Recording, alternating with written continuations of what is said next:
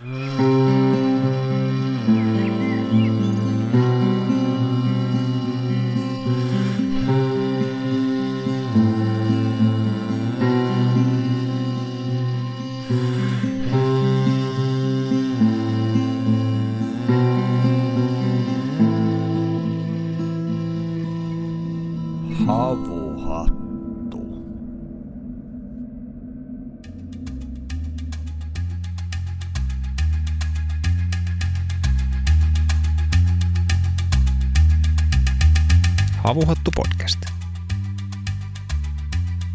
Menee syvälle metsään ja pian myös savusaunaan.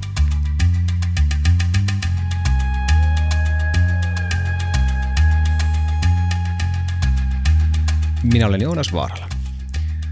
Ja minä olen Otto Grunqvist.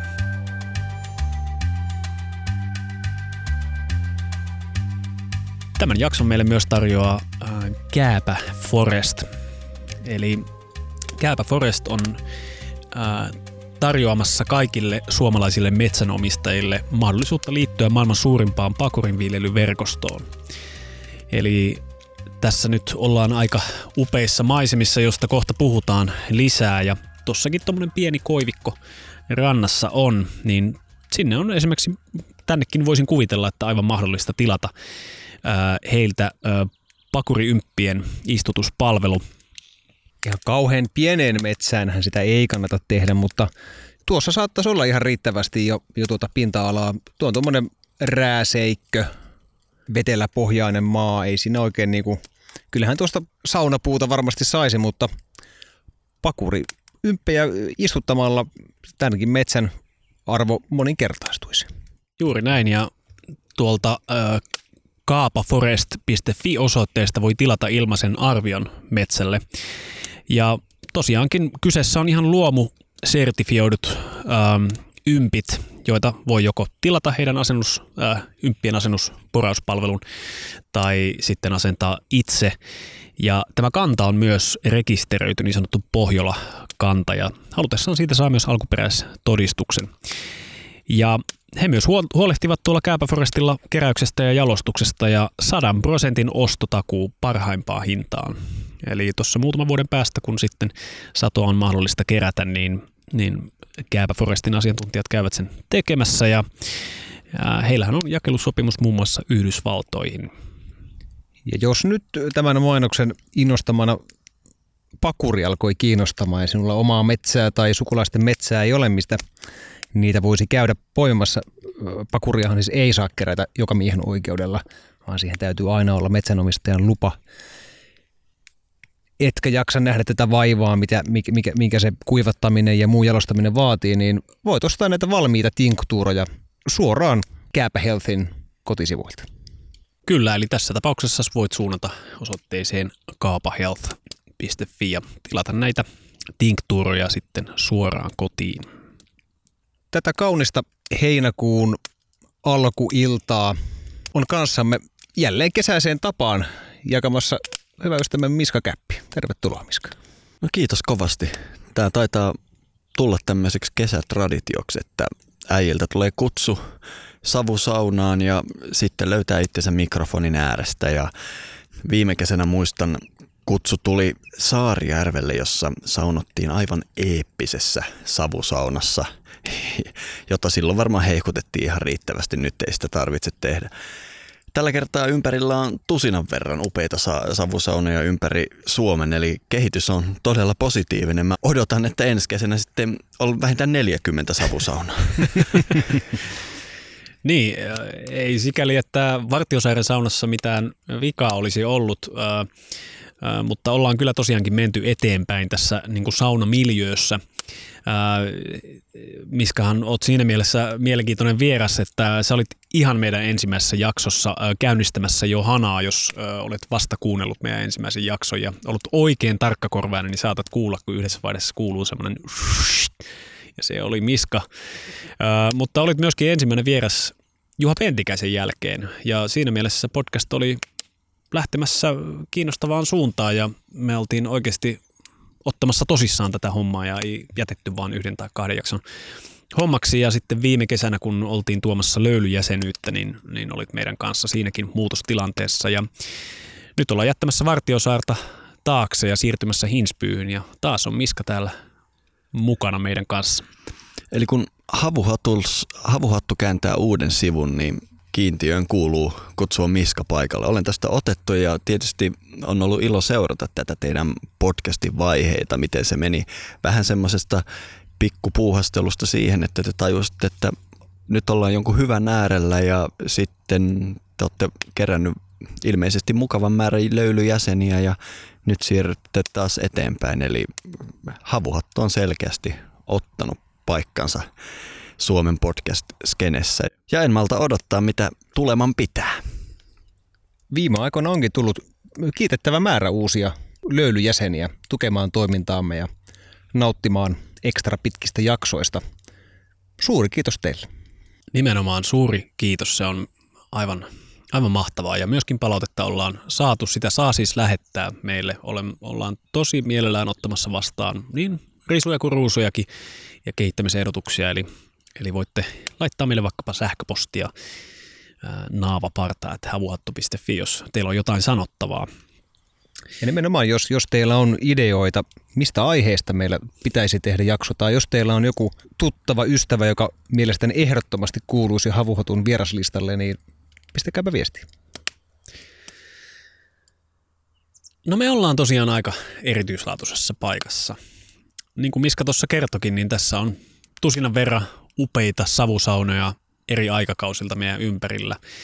Ollaan siis Jämsässä saunakylässä, joka on siirretty tälle paikalle ää, tuolta Muuramesta noin puolenkymmentä vuotta sitten ja täällä työt edelleen jatkuu, eli koko ajan kunnostetaan ja laitetaan kuntoon saunoja. Tuo meidän sauna, johon me ollaan suuntaamassa sitten nautusten jälkeen, niin ää, se on nimeltään Valliuksen sauna. Eli kyseessä on yli satavuotias sauna sekin. Sen on rakentanut tuonne Sivakkavaaran Lepakkoahon pientilalle vuonna 1905 rakentaja Niilo Huovinen. Ja tuossa kun tämän paikan pitäjän kautta saunan lämmittäjämme kanssa, Ilkan kanssa juteltiin ennen kuin aloitettiin nauhoituksia, niin siinä tuli paljon mielenkiintoista ää, ää, tietoa saunoista ja erityisesti näistä saunoista. Mikäs teillä oli semmoinen, mikä jäi mieleen tästä pienestä juttutuokiosta? No sehän on tietysti iso homma, mitä ei tule nykyään ajatelleeksi, koska useimmissa suomalaisissa talouksissa sauna on paikka, jossa saunotaan, mutta ennen vanhaan sauna on näytellyt vähän niin kuin tämmöistä monitoimihuoneen roolia, vähän niin kuin ehkä nykyään keittiöstä löytyy hilavitkutinta sun muuta ja täm, kun äsken käytiin vähän kiertelemässä näitä savusaunoja, niin huomaa, että näissä on tehty vaikka mitä, on palvattu kinkkua, kuivattu mallasta. Ja ihan sauna ulkonäöstä voi päätellä, että minkälaista muuta käyttötarkoitusta kuin saunomista siellä on tehty. Ja siellä on tietysti synnytty ja tehty vaikka mitä, eli sauna on ollut todellakin tätä muinaista teknologiaa, jota hyödynnetään monin tavoin. Ja tietysti täällä pystyy huomaamaan monia seikkoja. Esimerkiksi täällä on ihan tuolta kauka Lapista tuotuja saunoja ja nehän tästä joukosta erottuu pienuudellaan ja tämä ilmeisesti selittyy sillä, että Lapissa puu on vaan vähän heikommin saatavilla. Puu on kitukasvusta ja ei tämmöisiä massiivisia savusaunoja sieltä löydy niin paljon. Eli oli todella avartavaa. Sehän tämän paikan ainutlaatuisuutta on, että pystyy näkemään tuommoiselta melkein 300 vuoden ajalta erilaisia savusaunoja, talon saunoja, torpparin saunoja ja niitä löytyy eri kokoja ja ties mitä käyttötarkoituksia. Muistatko Miska, kun pari vuotta sitten erään joogaleerin päätteeksi pyöräilimme Keski-Latviasta Tallinnan satamaan ja siitä jälleen laivalla yli ja pistäydyimme tällaisessa vastaavanlaisessa saunamuseossa, jossa oli samalla tavalla niin kuin tusinan verran saunoja.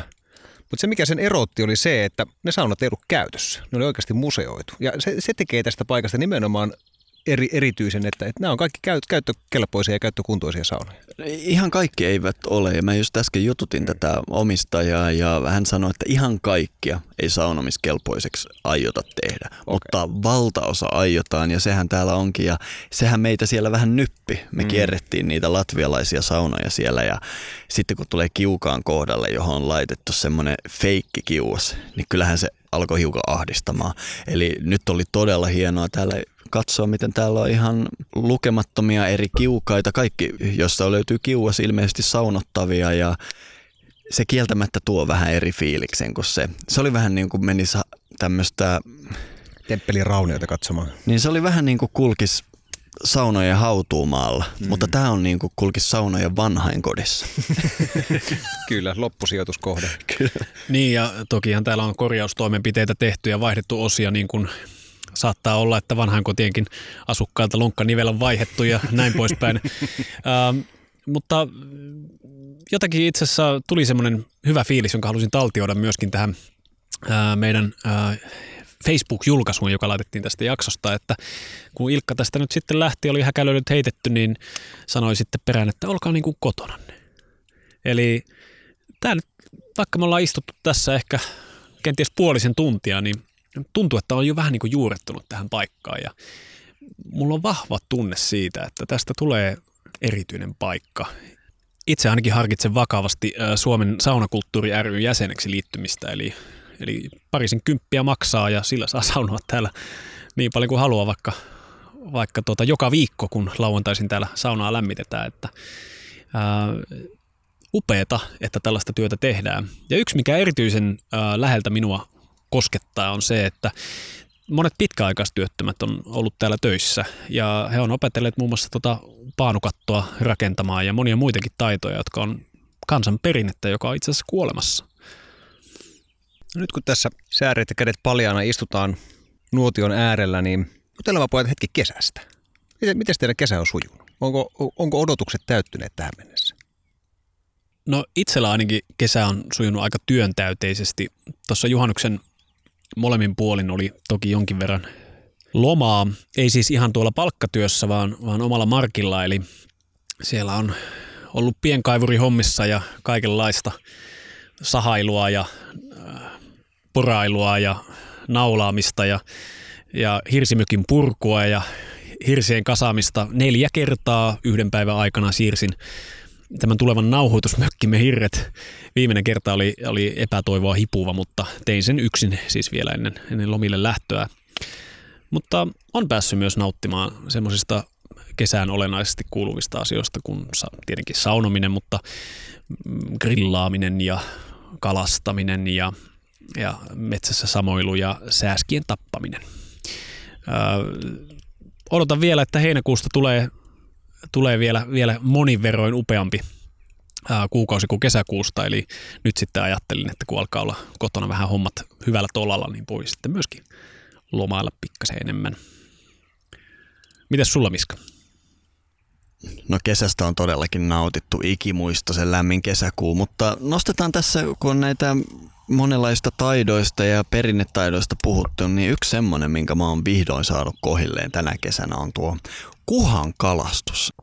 Toi kalastus ylipäätäänkin, se on semmoinen mielenkiintoinen juttu. Tämä on semmoinen, minkä mä tiedän ihan faktana, että isäni on kova kalastaja, isoisäni oli kova kalastaja, iso iso isäni oli kova kalastaja ja, ja oikeastaan tämä onkin semmoinen yksi semmoisia merkittäviä alkukantaisia tunteita, minkä olen huomannut itsessäni, että kun nykyihminen kuitenkin, ehkä moni tämän podcastin kuulijoista on joskus käynyt vaikkapa viikon vaelluksella ja kun alkaa olla semmoista viikkoa ollut erämaassa, ihmisen syttyy tiettyjä aisteja, mitä kaupunkilaisena ei tiennyt omistavansakaan. Se on joskus huikea vaelluksella. Mulla on tapana, että kun aistit herkistyy, niin sitähän jo kolme kilometriä ennen kuin tapaa ihmisiä tietää heidän olemassaolonsa ja mä oon vähän semmoinen luonne, että mä usein siinä kohtaa poikkean polulta ja, ja hiukan kiertelee ja kaartelee. En välttämättä halua kohdata näitä ihmisiä. Joskus menen semmoiselle paikalle, missä voin seurata heitä. Eli,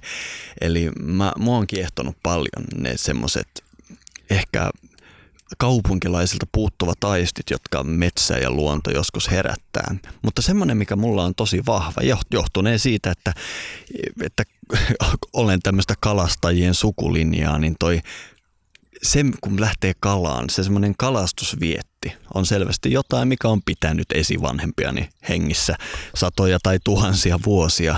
Ja sen takia kalastus on mulle ollut hirveän tärkeä. Mutta tosiaan Lapissa lapsuuden viettäjänä, meillähän ei Lapissa kuhaa ole. Tai toi on hiukan liiottelu, esimerkiksi Kemijärvessä on, se taitaa olla koko planeetan pohjoisin paikka, missä kuhaa on, mutta ei missään minun lapsuuden järvessä. Niinpä mä en ole koskaan oppinut sitä kalastamaan. Ja se on hiukan erilaista kuin nämä perinteiset haukihommat sun muuta. Ja kuitenkin kun mökkeilen tuolla Saimaalla, on vasta viime aikoina tajunnut olevani tämmöisen niin kuin upean Kuhajärven mökkeilijä. Ja tänä kesänä olen vihdoin saanut sen haltuun, että miten niitä kuhia sieltä otetaan. Ja tämä on ollut semmoinen ihan syviä alkukantaisia aistejani hivelevä juttu. Joo, itse on viehtynyt vi- viimeisenä vuosina yhdistämään nämä kaksi asiaa, mistä äsken puhuit, eli vaellus ja kalastus. Ja se on, tein kaksi vuotta sitten sellaisen reisun tuonne Pohjois-Norjaan, jossa ihan tietoisesti otin liian vähän ruokaa mukaan. Et se, et se reissun mukavuus oli täysin kiinni siitä, että sainko mä sitä kalaa tai en. Ja se oli hauska, miten se muutti sitä mun niinku suhtautumista siihen kalastukseen – Mä vähän pelkäsin, että tuleeko sitten semmoista niinku vä- väkinäistä, että, että siellä niinku pakko roikkua siellä, joen, siellä niinku joen rannalla tai järven rannalla. Ja kyllähän se ikään kuin olikin, mutta ei sitä ajatellut sillä tavalla. Vaan joku vietti mut sinne aina vei sinne rantaan, vaikka olikin, olikin vähän väsynyt. Ei muuta tarvinnut niinku perustella itselleni, käskeä itse, itseni menemään sinne. Vaan kyllä siinä selkeästi joku, niinku, joku lamppu syttyi mun sisällä. Niin, itse on elämässäni hyvin vähän kalastanut ihan pikkupoikana jonkin verran ongella, mutta tuota, nämä tämmöiset kalastamisen niin laajalaisuudet on ollut tällaista, että hiljalleen joka kesä pikkasen opetellut lisää, mutta yllätyksiä tulee aina. Ja täytyy sanoa Miska, että oli aika yllättävä tuolla Kuusamossa, kun oltiin juhannuksen tienoilla kalassa ja se oli päiväkalastus, semmoinen aika mukava lepposa reissu, ehkä puolisen tuntia tunti siellä oltiin ja oltiin ihan melkein rannassa ja oltiin, että ei nyt ei kyllä tullut kalaa, ei, ei tainnut tulla kalaa tällä kertaa. Ja, mitäs sä, Miska sanoitkin jotain, että, niin että Olimme Oivangin järvellä kalassa ja rantapaikka näkyy ja siinä 50 metriä ennen rantaa totesin, että se on nyt, että Oivanki yksi, Miska nolla. ja sillä hetkellä vapaa alkoi väpäjämään. ja siitä tulikin mielenkiintoinen väsytystaistelu, nimittäin harvemmin tarttuu uistimeen, ainakaan meikäläisen uistimeen, tämmöiset jättiläissäynävät. Siellä oli, jotkut kutsuivat sitä myös säyneeksi, mutta meillä päin se on säynävä ja sieltä sitten semmoinen reippaasti toista kiloa painava säynävä tuli ja sehän oli herkullinen ja se oli oikein, oikein niin kuin hieno ja jouduin sitten rannassa toteamaan, että se olikin Miska yksi, voivankin nolla. että tulin, tulin hiukan ennenaikaisesti siinä kertomaan, että miten tässä kävi. Mutta, mutta se oli kieltämättä oikein hieno ja hyvin Otto siinä haavimiehenä hoiti hommansa. Sen, verran voisin vielä, vielä jatkaa tästä kala-aiheesta, että kun mainitsit on säyneen, niin mulla on aina huvittanut se, kun Lapissahan ollaan aika tarkkoja siitä, että missä menee tämä niin roskakalan raja. Ja Tämä mitä, on semmoinen, mitä... joka on kyrsinyt meikäläistä koko lapsuuteni. Klappilaisille hauki on roskakala. Se on roskakala sille, joka ei sitä osaa valmistaa. Mä olin muutama vuosi sitten hiihtovaelluksella tuolla Pöyrisjärvellä ja siellä mä tapasin Pöyrisjärven autiotuvalla paikallisia poromiehiä. Ne tuli sinne röyhkeästi polttelemaan tupakkaa, valtavat takit, takit päällä sinne, sinne tupaan ja väännettiin sitten juttua. Ja sitten mä ky- kyselin vähän kalastushommista ja että miten sitten no iso Pöyrisjärvi, että siinä on varmasti, varmasti kalaa, että tuleeko, tuleeko käytyä. Ja sanoin, että ei, että siellä, on sitä roskakalaa. Että ajat, särkeekö se? Ei, kun niitä ahvenia, ei niitä jaksa onkia siellä. Ja ymmärtääkseni tämä on semmoinen juttu, mikä, mikä on niinku siis vuosisatoja vanha.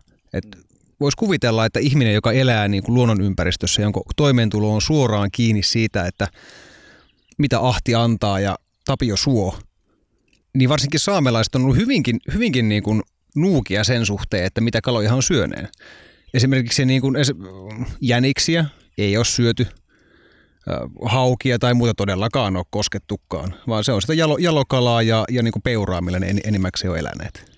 Kyllä sen mä oon oppinut, että lappilaisilla oikeastaan kaikki muu on roskakalaa paitsi lohikalat. Eli mm. se on sitä siikaa, harjosta, taimenta, lohta, että sitä suostutaan syömään. Ja tunnen tuolla Itä-Lapissa erään vaellusoppaa ja hän oli aivan aivan ihmeissään, kun vei saksalaisryhmää hyvältä lohijoelta toiselle. Ja he oli vähän pettyneitä ja sitten pyysi, että eikö täältä mistään saisi haukea. Ja hän ei voinut käsittää tätä saksalaista mielenjuoksua. Eli niin se, se on hyvin aluekohtaista, mutta mä todella yllätyn, jos toi on vuosisatainen perinne, että niin sanotusti ei syljetä kuppiin, vaan syljetään kalaa.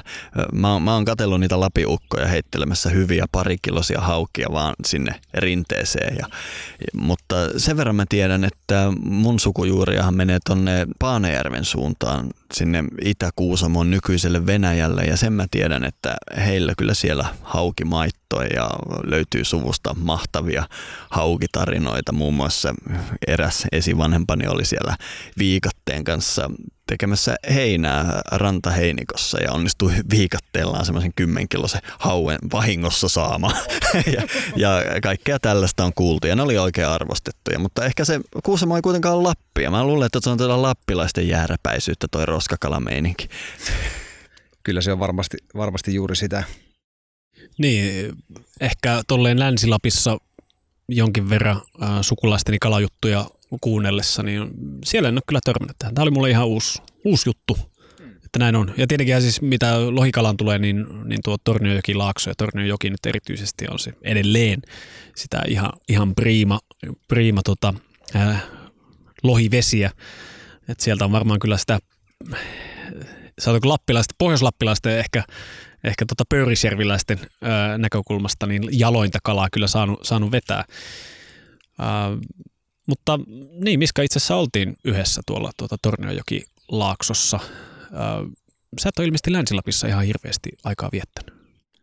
Hyvin vähän. Se mitä on, niin se menee hiukan pohjoisemmaksi sitten tonne missä on pallasta ja vähän enontekijää ynnä muuta, mutta kyllä toi Länsi-Lappi on mulle tuttu ainoastaan kiitos sinun. Ja täytyy sanoa, että mitä t- nyt näiltä viimeisen vuosikymmenen reissulta on oppinut, niin ehkä se Suomen aliarvostetuin pyhä paikka täytyy olla Aava Saksa, koska sitähän me käytiin sieltä Tengeliojoen rannasta ihailemassa ja, ja Aavasaksa on mulle vähän niin kuin tämmöinen Suomen Ayers Rock, eli, eli mä Kerrotko todella... vielä, mikä tämä Ayers Rock on? No, no tämä Ayers Rockhan on tämä kuuluisa niin usein kutsuttu maailman suurimmaksi kiveksi Australiasta, joka on kyllä enemmänkin vuori, aboriginaaleille pyhä paikka ja sillä on tämmöinen alkuperäinen aboriginaali nimikin, jota en kyllä nyt valitettavasti muista ja se on todella pyhä paikka. Nykyään ei pidetä hyvätapaisena kiivetä sinne edes, koska se on, sitä yhä pidetään niin pyhänä. Ja toi, mikä siitä tekee ainutlaatuisen on, että se erottuu niin massiivisesti siitä melko tasaisesta ympäristöstään ja siellä Aavasaksalla tilanne on täsmälleen sama. Ja se sattuu olemaan siitä myös mielenkiintoinen vuori, että se taitaa olla koko Suomen eteläisin paikka, josta pystyy näkemään keskiyön auringon. Eli se erottuu ympäristöstä sillä lailla, että, ja se, kun sitä katselee juhannusyönä niin kuin teimme eh, sitä upeaa Aavasaksan vaaraa, niin se on sinänsä hieno, kun koko ympäristö on pimeä, mutta aurinko helottaa sinne.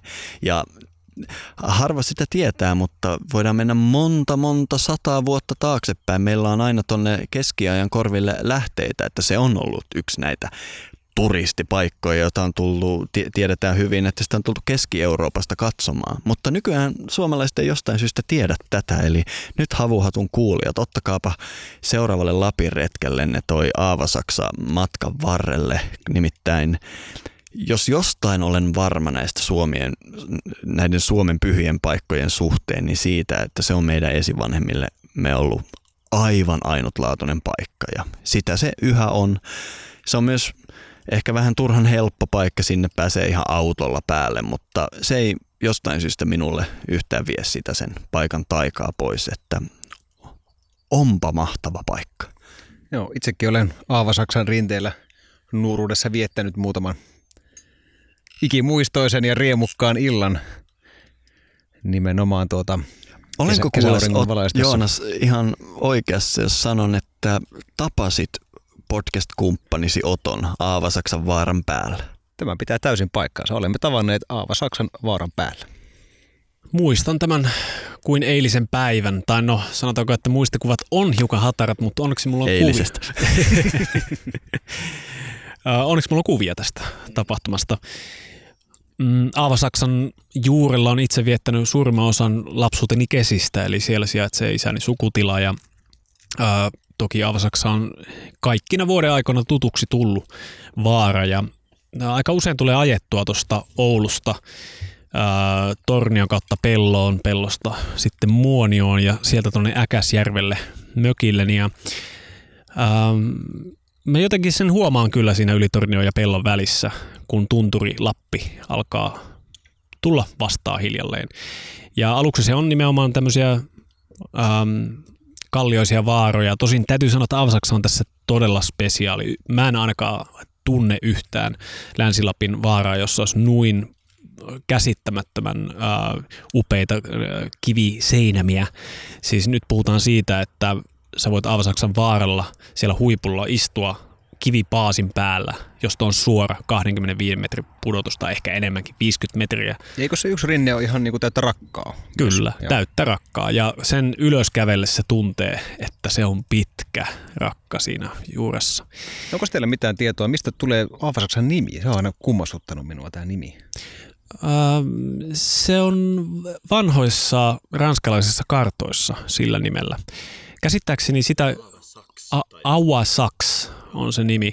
Ja tässä tähän liittyy hyvin mielenkiintoista niin kuin maantieteen historiallista ää, tarinaa, koska ää, 1700-luvulla ää, oli jo aika hyvät kartat Euroopasta. Jos katsot 1700-luvun puolen karttoja vaikka, missä näytetään pohjoista, niin sieltä löytyy ää, Oulu heidän hassulla kirjoitus tavallaan. Sieltä löytyy, ää, muistaakseni jopa Yllästunturi löytyy sieltä.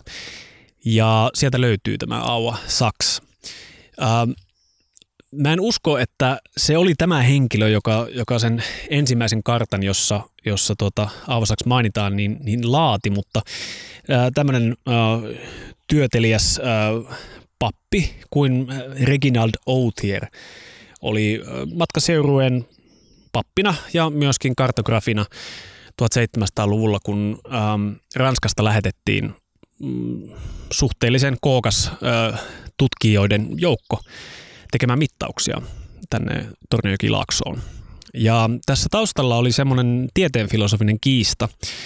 Eli tiedettiin tietenkin, että maapallo on pyöreä, mutta vähän ei oltu ihan varmoja siitä, että onko yhden meridiaanin pituus sama Ranskassa kuin vaikkapa päivän tasajalla tai napapiirillä. Ja ratkaisuksi tähän ja osin myös niin kuin ihan diplomaattisista syistä, koska tämä oli Ruotsi-aluetta silloin ja Ranskalla ja Ruotsilla oli vaikeat suhteet ja haluttiin tehdä tämmöistä tiedediplomatiaa. Niin lähetettiin yksi joukkio Peruun päivän tasajalle ja toinen Aavasaksalle tai Torniokin Laksoon. Ja tässä kesällä sitten lueskelin tätä ää, hänen matkapäiväkirjaansa, joka on hyvin seikkaperäinen ja siinä on hyvä esipuhe, jossa myös valotetaan sitä, miten ää, niin kuin uskontojen välinen dialogi oli tässä tärkeänä. Eli hän kuvaa muun muassa katoli- katolilaisten ja ortodoksien menoja ää, Tukholmassa. Eli näin he matkasivat sitten ää, Ruotsin kautta Länsi-Lappiin ja ja tekivät siellä mittauksia ja toden totta todistivat, että maapallo on ikään kuin sitruunan muotoinen. Tämä oli heidän käyttämä vertauskuva. Ja tosiaankin yhden meridianin mitta on eri siellä Torniokilaaksossa kuin se on esimerkiksi Pariisissa.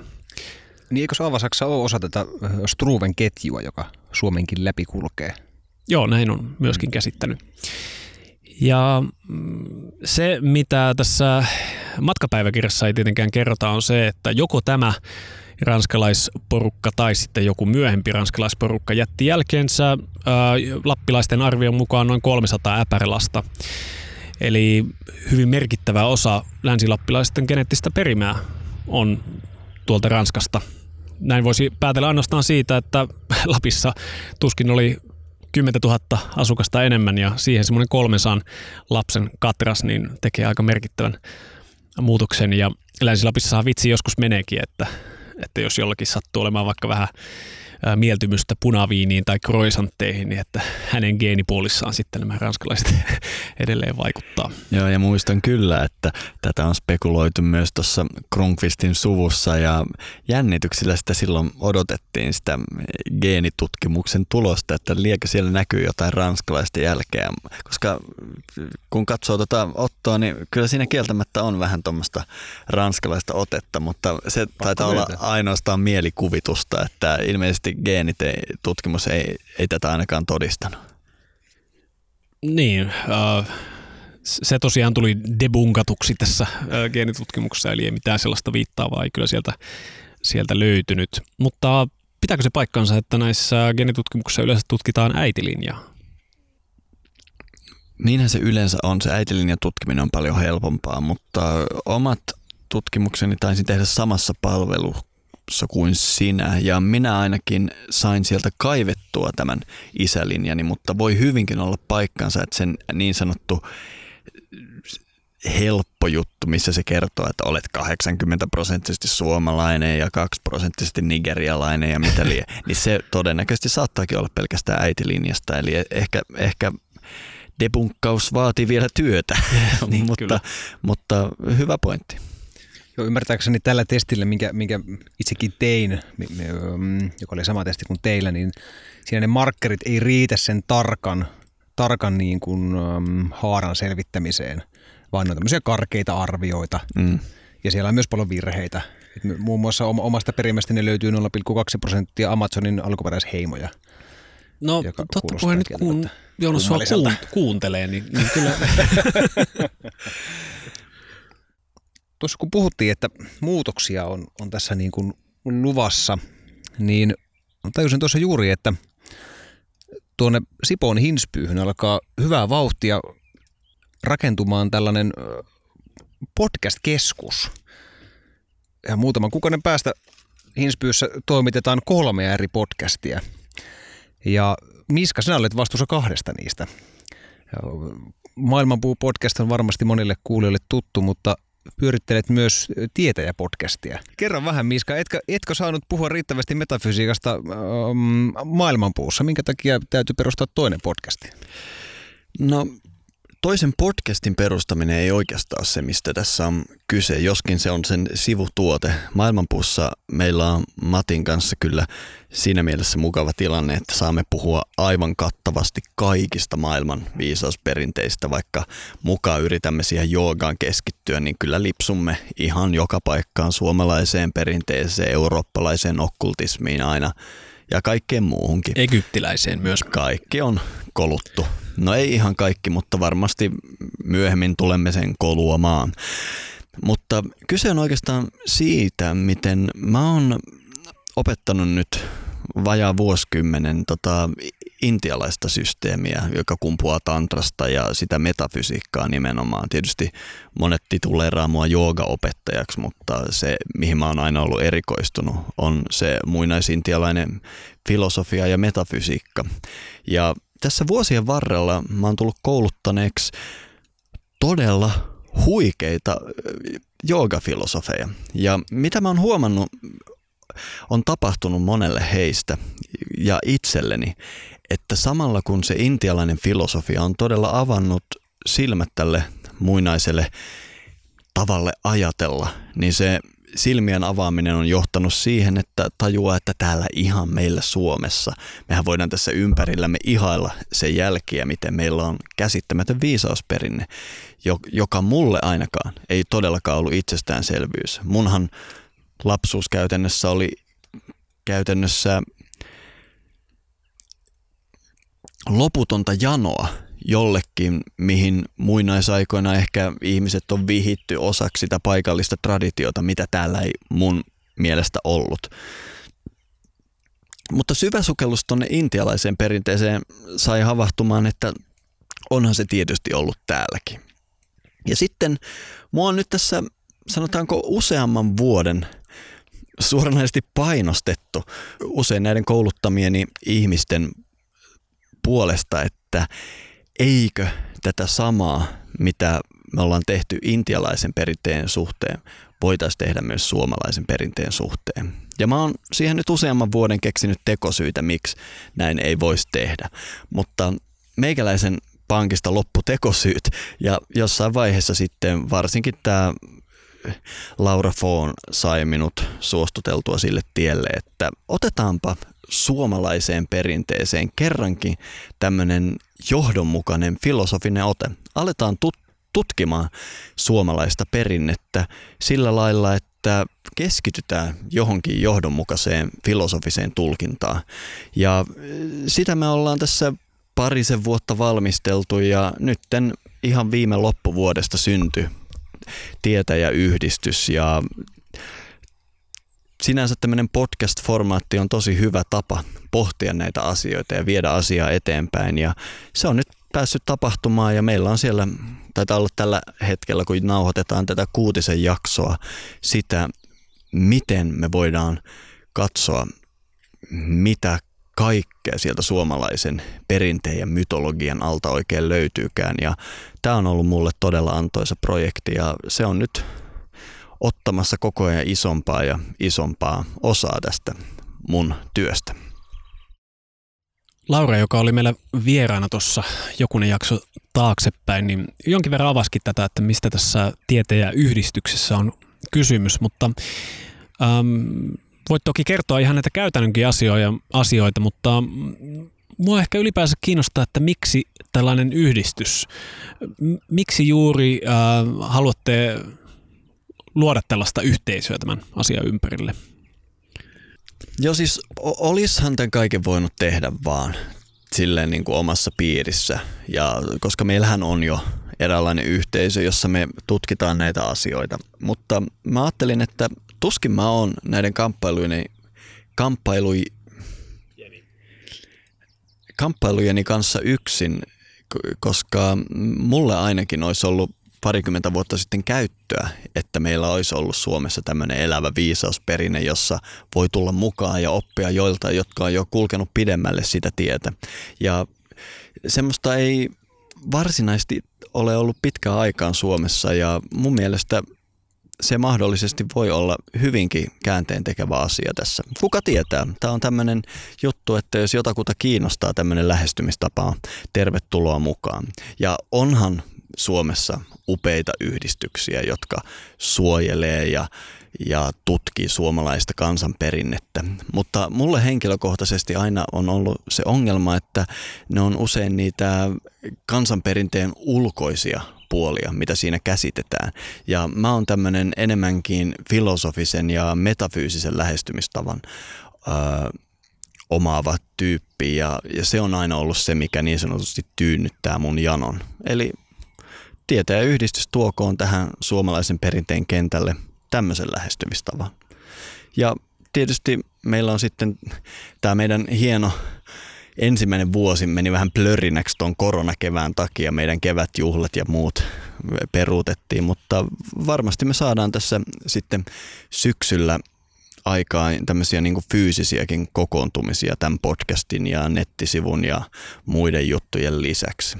Ja heti nyt tässä voi sanoa, että mä monta vuotta mietin, onkohan tämmöinen tekemisen arvosta.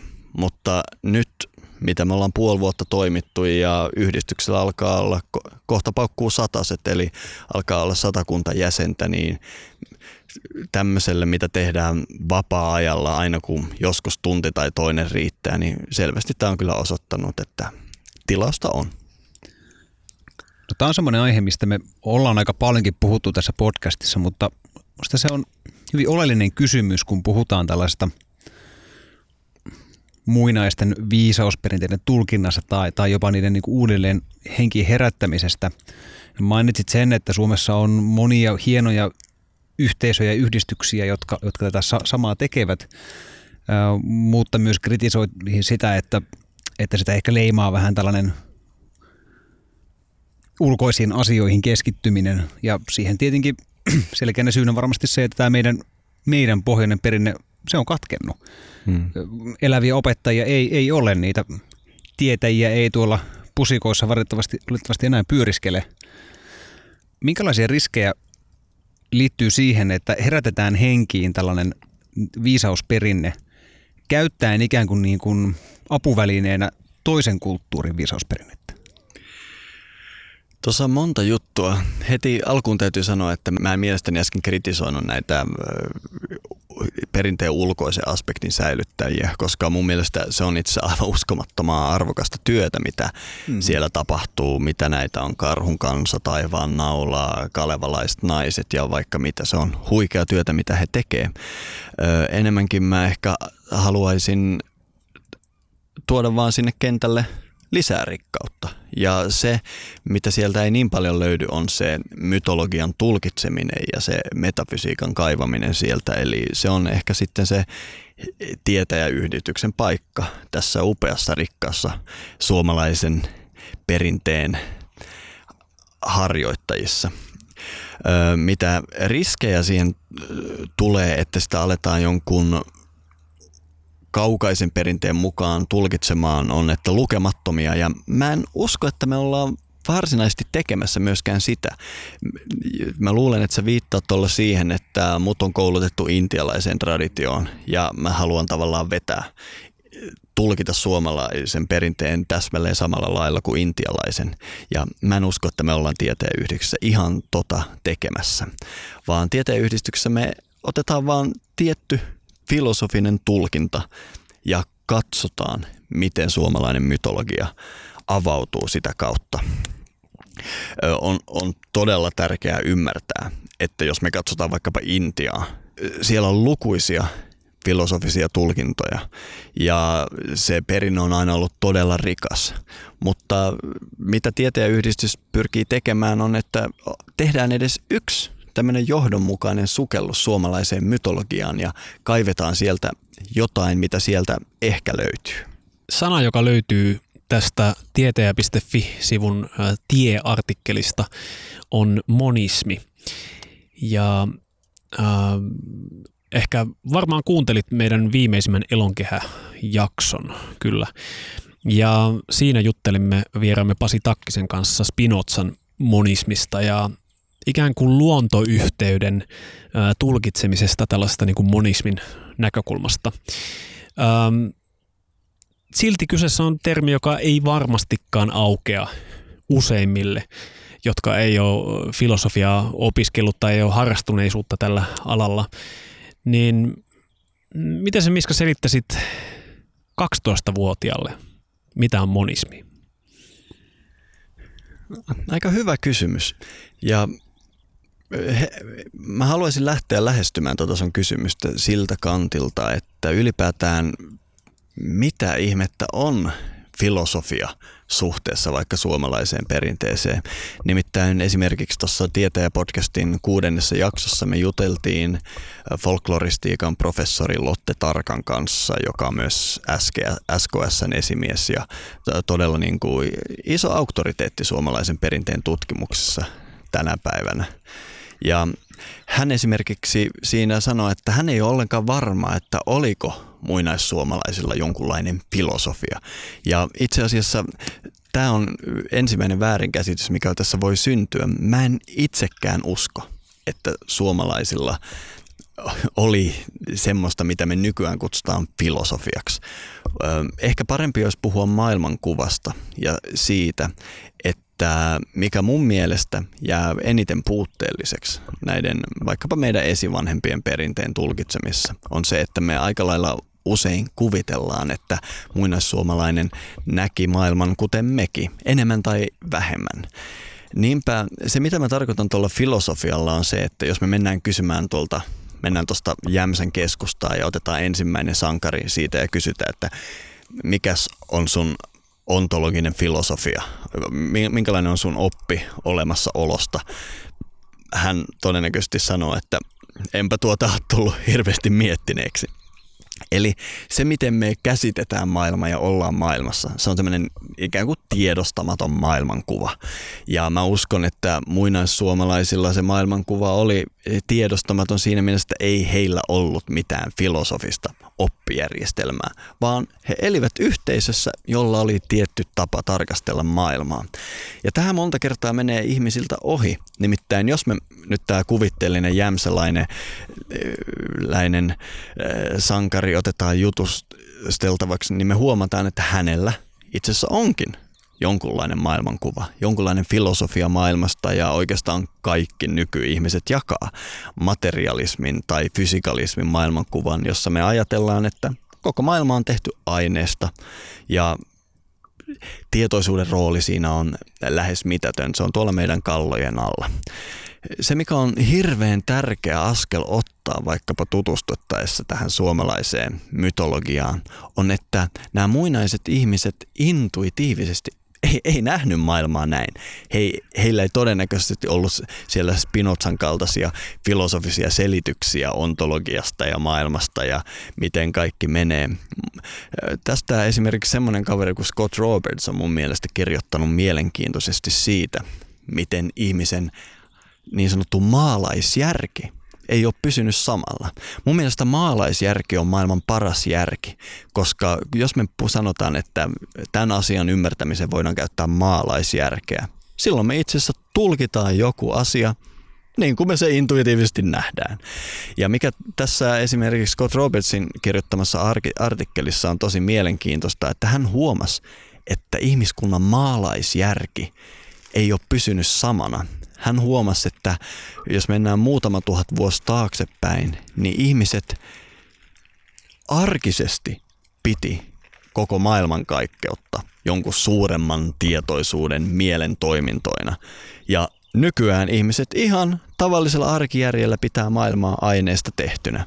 Ja hän antoi tälle kaksi selitystä. Toinen selitys on se, että muinaiset ihmiset oli vain taikauskoisia hölmöjä, mutta hän ei itsekään uskonut tähän selitykseen, vaan hän sanoi, että tietysti me, niin kuin, niin kuin nykyäänkin, myös muinoin maalaisjärki oli suoran kokemuksen seurausta. Ja vaikuttaa siltä, että suoran kokemuksen luonne on muuttunut tässä vuosisatojen aikana. Eli mä en todellakaan halua tieteen yhdistyksen kontekstissa väittää, että muinaissuomalaisilla olisi ollut joku semmoinen filosofia, miksi me filosofiaa nykyään kutsutaan, vaan enemmänkin filosofia on työkalu päästä siihen parhaaseen ymmärryskontekstiin, missä vaikkapa suomalaista perinnettä kannattaa lähestyä. Ja tämä on tieteen yhdistyksen tehtävä. Ja nyt tämän piinallisen pitkän intron jälkeen mä voin vastata sun kysymykseen. Eli miten mä selittäisin tämän 12-vuotiaalle? Jämsälä, jämsäläiselle 12-vuotiaalle. No en todellakaan noin, miten äsken. Vaan mä sanoisin, että kuvittele, että on yksi. Kaikki maailmassa on tehty samasta asiasta, mutta eri olosuhteissa se sama asia ottaa erilaisia muotoja – se voi näyttää ihmiseltä niin kuin Otto tuossa, savusaunalta niin kuin toi rakennus tuossa vieressä, taivaalta niin kuin taivas tuolla meidän ylhäällä, yläpuolella tai maalta, mutta se on aina yksi asia ottamassa eri muotoja. Ja se yksi asia, jos tahdot ymmärtää, millainen se on, se on samankaltainen kuin sinun mielesi. Ja se synnyttää asioita samalla lailla kuin sinun mielesi synnyttää asioita. Esimerkiksi unissa. Unissa sä voit nähdä myös oton ja savusauna ja taivaan, mutta me ymmärretään, että se on mielen toimintoja. Tämä on se muinainen maailmankuva, jossa kosmos nähdään ensisijaisesti mielen toimintoina ja aine vain sen kuvana. Ja tämä on mun mielestä hyödyllisin tapa lähestyä vaikkapa meidän esivanhempien perinnettä, koska meillä on melko hyvää, hyvää dataa siitä, että näin meidän esivanhemmat on kokenut maailman. Ja tämä on mun mielestä se tärkeä puuttuva palanen näiden vaikkapa suomalaisen mytologian tulkitsemisessa. No jos nyt eläytyisin tämmöisen 12-vuotiaan jämseläisnuorukaisen ää, sielumaisemaan, niin mä luulen, että ensimmäinen kysymys olisi se, että mikä se tietoisuus on. Miten sä vastaisit, jos tällaisen kysymyksen joku sulle esittäisi? Jos joku asia on tietoinen, on jotain, millaista on olla se asia. Esimerkiksi tässä nuotion ääressä on jotain, millaista on olla Joonas ja Otto, melko varmasti. Me, meillä on nykyään semmoinen tapa ajatella, että niin sanottu maailmankaikkeus, vaikka ei olisi yhtään tietoisuutta sitä kokemassa, niin kyllä se maailmankaikkeus siellä on silti. Itse asiassa nykyfilosofia, ihan valtavirran todella hienot väitöskirjat, on jo sitä mieltä, että tämä ei ole kovin tukeva tai vakaa lähtökohta. Ja me tunnetaan kvanttifysiikasta se, että asiat tulevat oleviksi ainoastaan havaittaessa. Ja ainoa, mikä voi havaita, on tietoisuus. Eli tavallaan toi meidän esivanhempien maailmankuva heittää roskiin sen, että voisi olla jotain, mikä on olemassa ilman, että joku, joka on todella tämmöinen kokeva olento, olisi läsnä siinä. Nyt kun mä selitän sen tässä, niin tämä ei tarjoa hirveästi tarttumapintaa. Sen takia että mun mielestä tätä asiaa on paljon viisaampi lähestyä toisilla tavoilla. Mutta tästä siinä lopulta on kyse. Jos katsotaan tällaista monistista tai toinen nimitys on idealistinen filosofia ihan länsimaalaisen filosofian historiassa. Niin idealismi tarkoittaa tietoisuuskeskeisyyttä. Juuri näin. Ja vaikkapa niitä jotain ihan lukionkin filosofiassa jonkin verran esitellään, esimerkiksi Hegel, joka on sanotaanko tämmöinen niin kuin länsimaalaisen idealismin ikoni, niin hän usein puhuu jostain sellaisesta kuin henki, ikään kuin taustalla oleva liikkuva jokin, jota hän kutsuu hengeksi. Tämä olkoon nyt tämmöinen hyvin karkea tulkinta Hegelistä, koska ei, ei ole helppo tavoittaa. Mutta henki on sana, joka aivan selvästi esiintyy myöskin Suomessa ja Itämeren suomalaisessa perinteessä, kuten molemmat myöskin tiedämme Intiassa jollain sellaisella, mitä voisi kutsua hengeksi, on tärkeä merkitys. Mikä on, Miska, sulle henki? Tosi mielenkiintoinen kysymys. Ja heti mainitseminen se arvosta on se, että nykyäänhän tämmöinen tietoisuuskeskeisestä filosofiasta puhuminen voi olla vähän tämmöistä epäilyttävää, höyrypäistä hommaa. Mutta jos me mennään ihan näihin länsimaalaisen filosofian suuruuksiin, niin kuin Hegel, Kant, Spinoza, Schopenhauer ja kumppanit, niin me huomataan, että kaikki heistä oli idealisteja. Kaikki heistä harjoitti tai kehitti tietoisuuskeskeistä filosofiaa, joka sanoo, että meidän olemassaolo koko kosmos on ensisijaisesti tätä reittiä lähestyttävä. Ja nykyihmiselle, koska me ollaan nyt toista sataa vuotta oltu tämmöisen ainekeskeisen filosofian piirissä, tietoisuus on tosi hämärä juttu, on tosi vaikea puhua siitä. Ja jos vaikkapa lääkäri meidän maailmassa sanoo, että onko potilas tietoinen, niin käytännössä lääkäri puhuu siitä, onko potil- tietääkö potilas olevansa olemassa. Ja, onko ja, potilas hereillä? Täsmälleen. Mutta tietoisuus ei välttämättä edellytä itsereflektiota. Eli ei, vält, ei, ei tod, se, että joku asia tietää olevansa, on itse asiassa yksi vain tietoisuuden ominaisuuksista, mikä useimmiten ei toteudu. Suurin osa ihmisistä on kyllä kokenut tämän vaikkapa polkupyöräillessään töihin, missä sataa ajaa puoli tuntia – ei muista mitään matkasta, mutta selvästi on ollut tietoinen, kun on löytänyt töihin ja ei ole törmäillyt autoihin ja on toiminut maailmassa. Eli siinä kohtaa ihminen on ollut tietoinen, mutta ei ole tiennyt olevansa tietoinen. Mitä nämä filosofit on tehnyt? Hegel kutsuu sitä hengeksi, Schopenhauer itse kutsuu sitä tahdoksi, että koko maailman kaikkeus on itse asiassa tämmöinen tietoisuus toiminnassaan, jossa tapahtuu asioita. Maailmankaikkeus on ikään kuin kokemuksen virta, joka synnyttää erilaisia asioita. Ja sitä kautta me aletaan nähdä maailma toisella tavalla. Ja meidän, mä en, mä en ole ihan varma mikä se Hegelin alkuperäiskielellä oleva termi on, mutta tämä suomen kielen henki on sille tietysti hirvittävän hyvä käännös, koska näin meidän esivanhemmat puhuivat siitä. Tavallaan meillä esivanhemmilla oli kaksi tämmöistä termiä henki ja väki, joilla pyrittiin kuvaamaan tätä dynamiikkaa. Ja, ja me ollaan nyt eletty vasta hiukan toista sataa vuotta illan, ilman tällaista tapaa ajatella. Ja mä itse uskon, että oli meillä sitten muinaissuomalaisten henki kyseessä tai Hegelin henki tai Schopenhauerin tahto tai vaikkapa muinaisten intialaisten shakti, niin tämä on erittäin terve tapa tarkastella maailmaa, jota etenkin meidän esivanhemmat suosi. Niin, Hegelillä tämä alkuperäinen saksankielinen termi on Geist, ja se on siinä mielessä kiinnostava germaaninen sana, että se on äh, sukua englanninkielen sanalle ghost esimerkiksi. Mm-hmm. Eli siinä mielessä, kun miettii näitä suomalaisia Hegel-kääntäjiä tai miten Hegel on Suomessa vakiintunut, niin henki on aika kuvaava siitä, mitä todennäköisesti tämä saksalaisfilosofia on pyrkinyt tavoittamaan.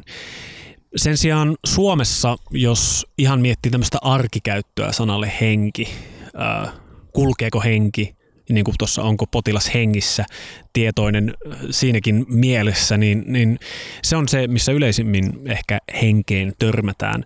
Mutta kun on tutustunut esimerkiksi tämmöisten muinaissuomalaisista tietäjistä kerrottaviin kuvauksiin, niin tämmöinen tietynlainen hengen nostattaminen tai monet tämmöiset niin kuin ikään kuin henkiparannukseen liittyvät seikat tai muut on, nousee jostain syystä tosi tärkeään rooliin. Paljonhan tiedetään esimerkiksi ihan oikeuspöytäkirjoista, jossa on ollut syytettynä tämmöisiä tietäjiä tai indomiehiä tai myrrysmiehiä. Miten sä Miska näkisit, että kun tässä viitataan näissä, näissä asiakirjoissa ja, ja tota, kertomuksessa henkeen, niin mihin siinä silloin viitataan? No kuvittelepa ihminen, jolla on maailmankuva, joka pitää tätä kosmosta elävänä olentona, semmoisena, että kosmos ikään kuin hengittää. Ja ihan samalla lailla kuin sun elämä on sun ikään kuin kokemuksen virtaa, niin ihan sama pätee tähän koko maailman kaikkeuteenkin. Tota sieltä miettiä tosi pitkän aikaa, nimittäin mä oon miettinyt sitä toistakymmentä vuotta ja ajatus on kesken. Mutta jos sä näet maailman tähän tapaan, kun nämä idealistiset filosofit näkee ja mun nähdäkseni suurin osa muinaisesta maailmasta näki, niin tavallaan kun kosmos toimii, tässä meillä päivä alkaa nyt taittua yöksi ollaan keskikesä. Keskikesä alkaa taittua jo siihen, että, että valo vähenee ja mennään kohti syksyä. Kaikki nämä on rytmejä tässä suuressa kuvassa. Ja jos sulla on joku vaikkapa toimi, minkä sä aiot suorittaa, niin tämmöisen maailmankuvan silmissä käy todellakin järkeen, että sä haluat ikään kuin ryhtyessäsi tekemään tätä toimea muuttua osaksi tätä suurta henkeä tai tahtoa tai tavallaan niin kuin sä ymmärrät, että sä et ole itse yksin toimijana. Ja sitä kautta tämä suomalaisen perinteen vaikkapa hengen nostatus, lukemattomat loitsut, millä sitä on tehty, on itse asiassa sitä, että ikään kuin vaikkapa tietäjä haluaa tiettyä toimea tehdessään muuttua osaksi sitä suurempaa kuvaa, koska tuommoisesta monistisesta idealisesta filosofiasta puuttuu myös semmoinen tietynlainen irrallisuus. Mutta me tiedetään, että me saatetaan unohtua ikään kuin tämmöiseksi irralliseksi saarekkeeksi tekemään asioita elämässämme. Ja mun nähdäkseni tämä on oikeastaan suurimman osan nykyihmisen masennuksen ja ahdistuksen takana. Niin eh, on luonnollista, että meidän esivanhemmilla on ollut tämmöisiä luonnon nostatuksia, hengen nostatuksia, missä halutaan tehdä itsestään osa tätä isompaa kokonaisuutta. Ja kaikilla meillä varmaan on semmoisia hetkiä, kun sä olet just, tiedät olevasi niin sanotusti tiellä, kuinka joskus on vaan oikea paikka ja oikea aika. Tuntuu niin kuin koko maailmankaikkeus järjestyy tämän sun jutun ympärillä.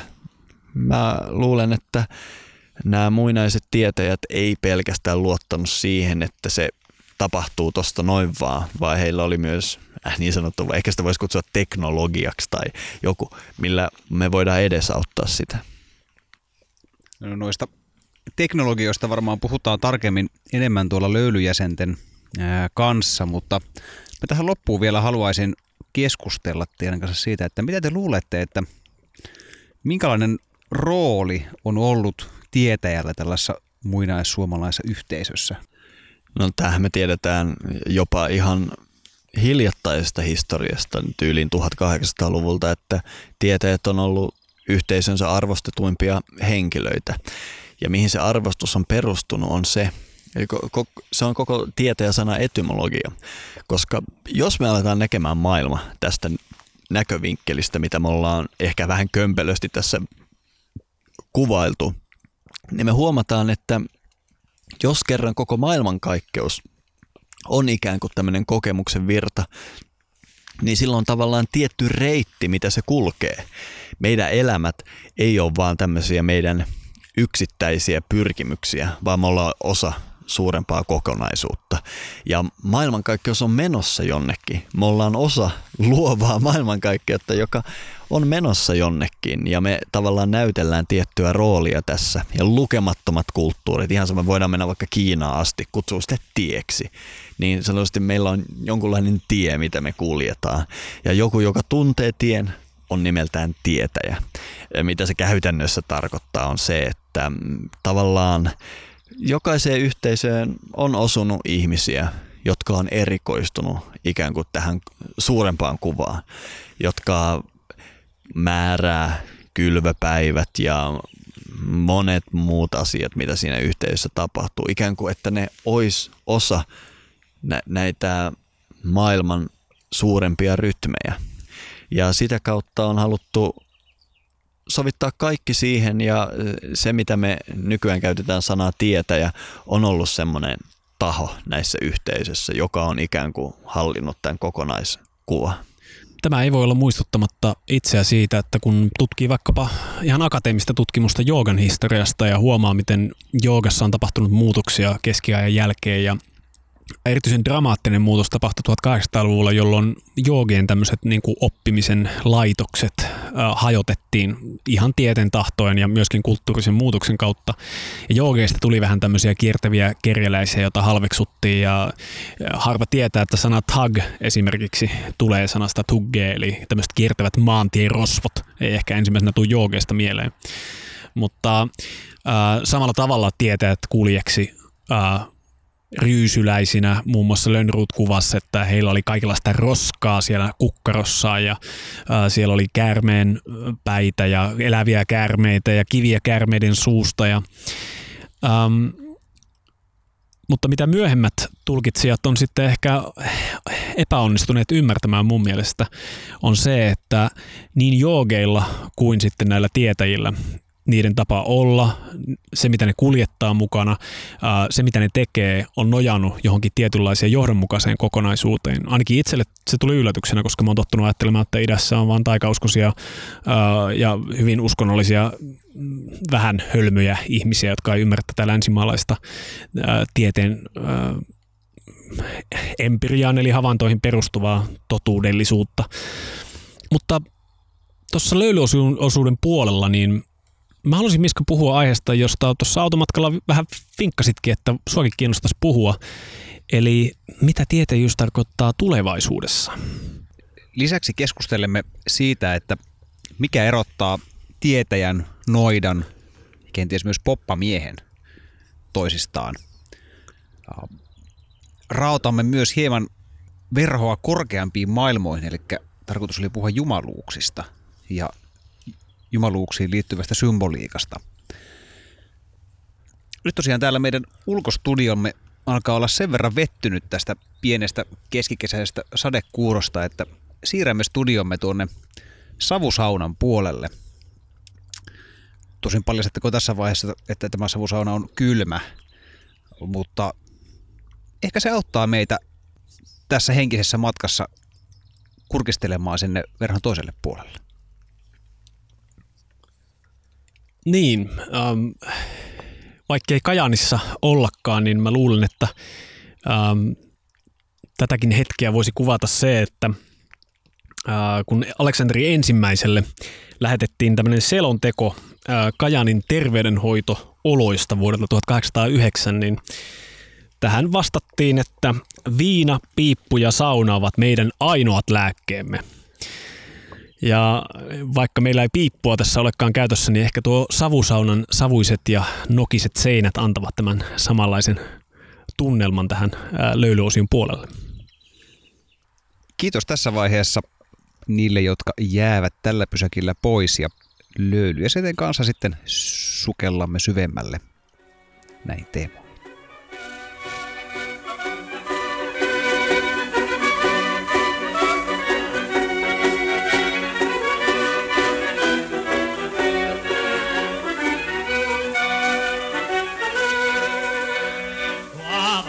Vaan on paikka Suomen maa, missä juhannuksena ei ole laisinkaan. Sinne silloin matkustaa se, jonka kannattaa. Kans rouvansa tai ilman hän siellä kuhertaa. Siellä aurinko yölläkin loistaa. Valoisa on taivas tekemää. Silloin lemmen valojansa soittaa, moni siellä armallensa saa. Ei muistot romantiikan yöstä, heti mielestä haistua ne voi. Ei lempeä luotansa voi siestää, kun kutsu ei sen juhannuksen soi.